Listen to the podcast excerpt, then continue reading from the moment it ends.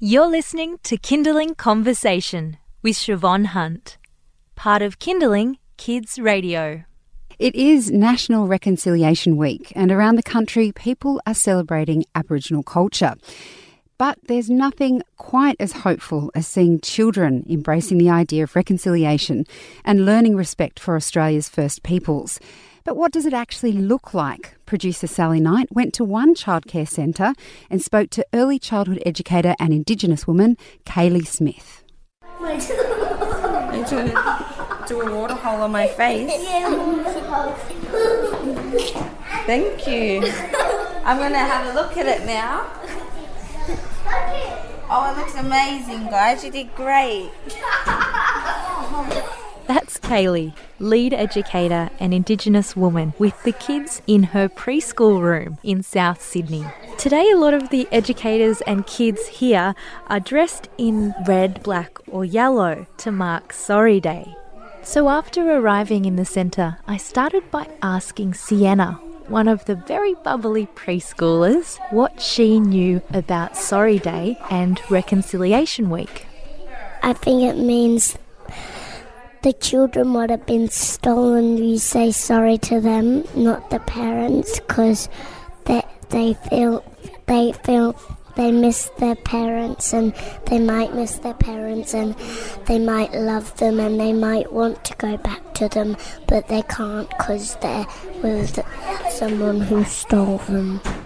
All the preschool kids here absolutely love the activities that they're getting up to. It looks like they're having a lot of fun.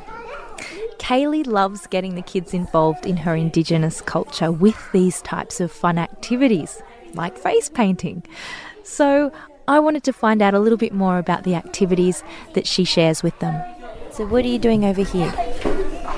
Weaving. I'm making a wee stick and painting the Aboriginal flag. What activity did you just do? We did the weaving stick.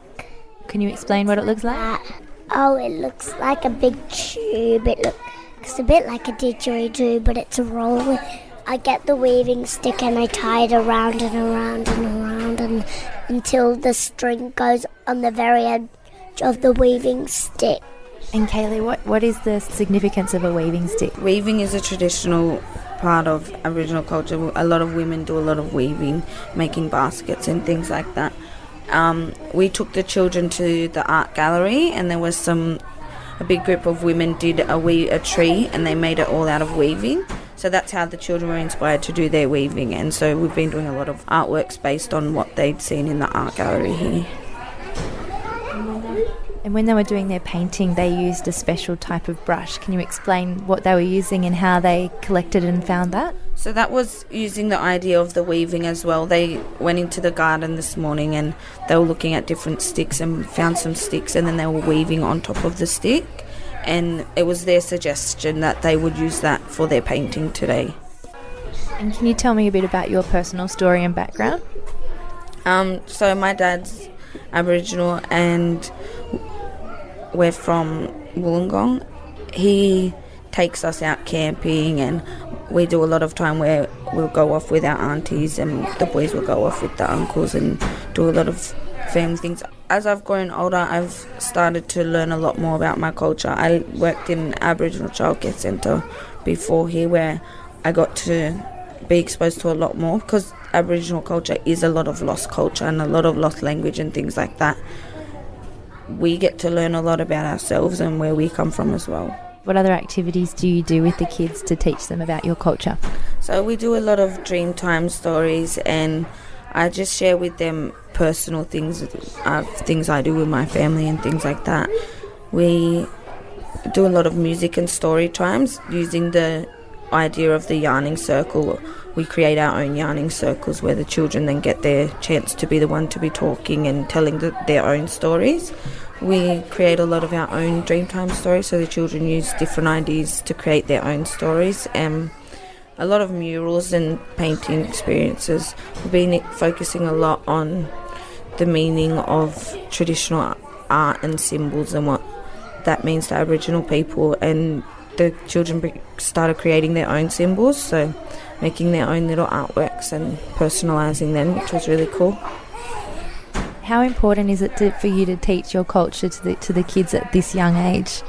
Um, I think it's really important. The children are our future, and to close the gap, I think it's really important for all children to really understand culture and respect for being the first people and where we've come from, and just embedding it so that everybody understands what it's about. And I think exposing them young now, when they get to primary school, high school, then they'll have more understanding, be able to connect with the meaning behind NAIDOC Week, Reconciliation Week, Sorry Day, things like that.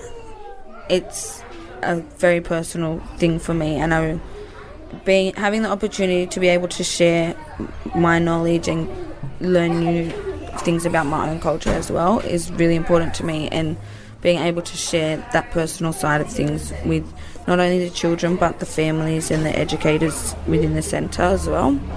That's a big part of why I do childcare. And it is the broader community, the parents, other educators embracing that? Yeah, so um, when I first started here, I think there was maybe two Aboriginal children here when I started to get relationships building with the families and things like that and sharing with them my personal story and that where I come from and things like that.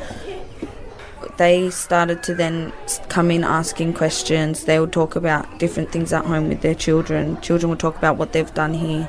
I had quite a few families come in saying, "Oh, we took the children to the national park. We took them on the boardwalk, showed them some rock painting and things like that." So what we're talking about here, the children are taking home and sharing it with their family, and it's becoming a big community thing where they're doing a lot of things at home based on what we've been doing here, which is really nice too.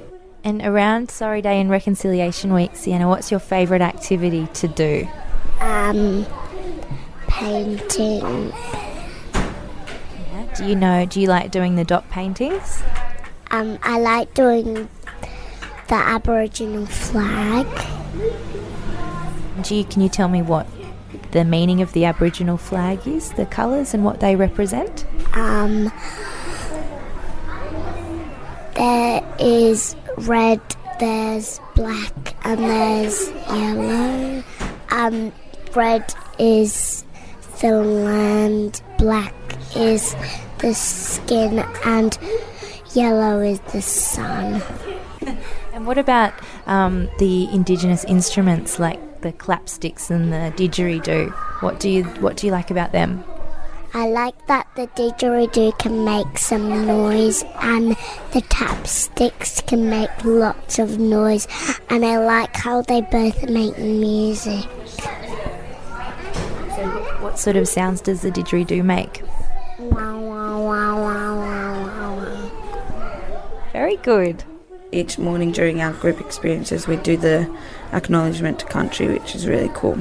The children really enjoy doing the acknowledgement. If I'm not in here to do it with them, they remind their other teachers, oh, we need to do the acknowledgement. So that's become a very powerful thing for it's meaningful to me, but it's also become very meaningful to the children, which that feels really good to be able to come in and see that they've started to really take on the respect for the land and things like that.